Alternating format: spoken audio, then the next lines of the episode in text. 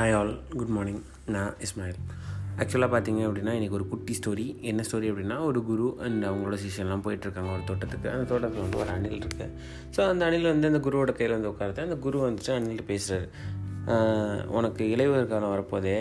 எப்படிப்பா சாப்பாடுக்கெல்லாம் எப்படி வழி அப்படின்னோடனே அது என்ன பண்ணுது?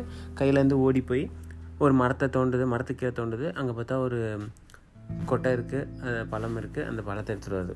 அதுக்கப்புறம் பார்த்தீங்க அப்படின்னா வந்துட்டு இது போதுமா உனக்கு அப்படின்னு சொல்லிட்டோன்னே இன்னொரு மரத்தை எடுக்குது இன்னொரு விதை கிடைக்குது. ஸோ இதே மாதிரி ரெண்டு மூணு வாட்டி பண்ணோடனே அந்த சிஷியர்கள் கேட்குறாங்க பரவாயில்லையே இந்த அணில் ரொம்ப அதிர்ஷ்டசாலியாக இருக்கே. இதுக்கு வந்து எங்கே தோணாலும் வந்து இது கிடைக்குது. பழம் கிடைக்குது அதுக்கான சாப்பாடு கிடைக்குது. அப்போ அதுக்கு பிரச்சனையே இல்லையே அப்படின்னு சொல்கிறான் உடனே வந்துட்டு அந்த குரு சொல்கிறாரு இதுதான் நம்மளோட பிரச்சனையே. அதிர்ஷ்டம் நினச்சிக்கிட்டோம் நம்ம. ஆனால் இதுக்கு முன்னாடி இந்த அணில் வந்துட்டு அதுக்கு சாப்பாடு கிடைக்கும் போதெல்லாம் சாப்பிட வேண்டியதை சாப்பிட்டுட்டு மிச்சத்தை வந்துட்டு ஒவ்வொரு மரத்துக்குள்ளேயும் ஒழிச்சு வைக்கும். ஒழிச்சு வச்சு அதை ஞாபகம் வச்சுக்கும் அதான் அணிலோட பழக்கம். ஆனால் நம்ம வந்துட்டு அதோட உழைப்பை பார்த்ததில்ல. அதனால் நம்ம வந்துட்டு ஸ்ட்ரைட்டாக இப்போ பார்க்கும்போது அது அதிர்ஷ்டம் அப்படின்னு நினைக்கிறோம் நம்ம. அது எங்கே தோணாலும் பழம் இருக்குது அப்படின்னு நினைக்கிறோம். அது உண்மை கிடையாது. ஸோ அணில் வந்துட்டு முன்னாடி செஞ்ச வேலைக்கான தான் பலன் இது. அதே மாதிரி தான் நீங்களும் உங்களுக்கும் நீங்கள் யாரோட உழைப்பையும் கூட இருந்து பார்த்துருக்க மாட்டீங்க. யாரோட சக்ஸஸையும் சக்ஸஸை பார்த்துருப்பீங்க.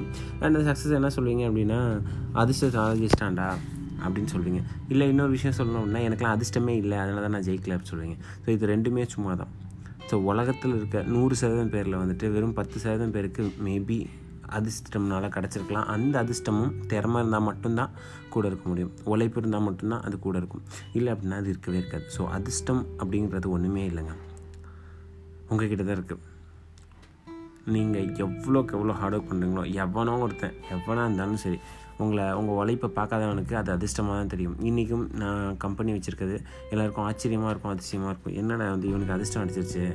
அதனால தான் வந்து வச்சுருக்கான் அப்படின்னு சொல்லுவாங்க. ஆனால் அதுக்கு போட்ட உழைப்பு ஒவ்வொரு நாளும் நான் சிந்திய வேர்வைகள் எனக்கு தான் தெரியும்.